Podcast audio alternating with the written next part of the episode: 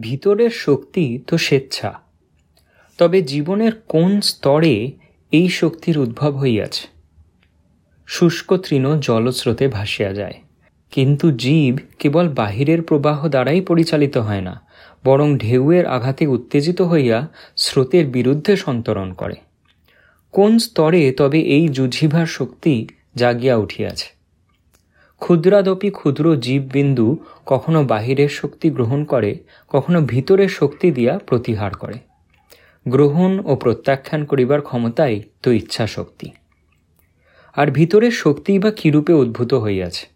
বাহিরের ও ভিতরের শক্তি কি একেবারেই বিভিন্ন? পূর্বে বলিয়াছি যে বন চাড়ালের পাতা দুইটি ভিতরের শক্তি বলে আপনা আপনিই নড়িতে থাকে। কিন্তু গাছটিকে দুদিন অন্ধকারে রাখিয়া দেখিলাম যে পাতা দুইটি একেবারেই নিশ্চল হইয়া গিয়াছে। ইহার কারণ এই যে ভিতরে শক্তি যাহা সঞ্চিত ছিল, তাহা এখন ফুরাইয়া গিয়াছে।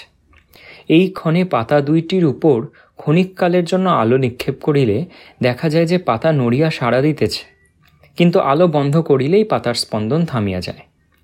ইহার পর অধিক কাল আলোক নিক্ষেপ করিলে এক অত্যদ্ভুত ঘটনা দেখা যায়। এবার আলো বন্ধ করিবার পরেও পাতা দুইটি বহুক্ষণ ধরিয়া যেন স্বেচ্ছায় নড়িতে থাকে। ইহা অপেক্ষা বিস্ময়কর ঘটনা আর কি হইতে পারে?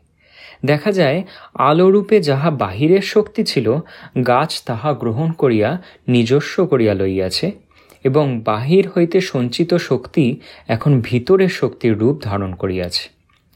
সুতরাং বাহিরের ও ভিতরের শক্তি প্রকৃতপক্ষে একই। সামান্য বিভিন্নতা এই যে যাহা পর্দার ওপারে ছিল, তাহা এ পারে আসিয়াছে। যাহা পর ছিল, তাহা আপন হইয়াছে। আরও দেখা যায় যে এইরূপ স্বতঃস্পন্দিত অবস্থায় পাতাটি বাহিরের আঘাতে বিচলিত হয় না। সে এখন বাহিরের শক্তির নিরপেক্ষ। অর্থাৎ ভিতরের শক্তি দিয়া বাহিরের শক্তি প্রতিরোধ করিতে সমর্থ হইয়াছে। যখন ভিতরের সঞ্চয় ফুরাইবে, কেবল তখনই গ্রহণ করিবে এবং পরে স্বেচ্ছাক্রমে প্রত্যাখ্যান করিবে। জীবনের কোন স্তরে তবে ভিতরের শক্তি ও স্বেচ্ছা উদ্ভূত হইয়াছে? জন্মিবার সময় ক্ষুদ্র ও অসহায় হইয়া এই শক্তি সাগরে নিক্ষিপ্ত হইয়াছিলাম। তখন বাহিরের শক্তি ভিতরে প্রবেশ করিয়া আমার শরীর লালিত ও বর্ধিত করিয়াছে। মাতৃস্তন্যের সহিত স্নেহ, মায়া, মমতা অন্তরে প্রবেশ করিয়াছে এবং বন্ধুজনের প্রেম দ্বারা জীবন উৎফুল্ল হইয়াছে। দুর্দিনেও বাহিরের আঘাত ফলে ভিতরে শক্তি সঞ্চিত হইয়াছে এবং তাহারই বলে বাহিরের সহিত যুঝিতে সক্ষম হইয়াছি। ইহার মধ্যে আমার নিজস্ব কোথায়? এই সবের মূলে আমি না তুমি? একের জীবনের উচ্ছ্বাসে তুমি অন্য জীবন পূর্ণ করিয়াছ। অনেকে তোমারই নির্দেশে জ্ঞান সন্ধানার্থ জীবন পাত করিয়াছে।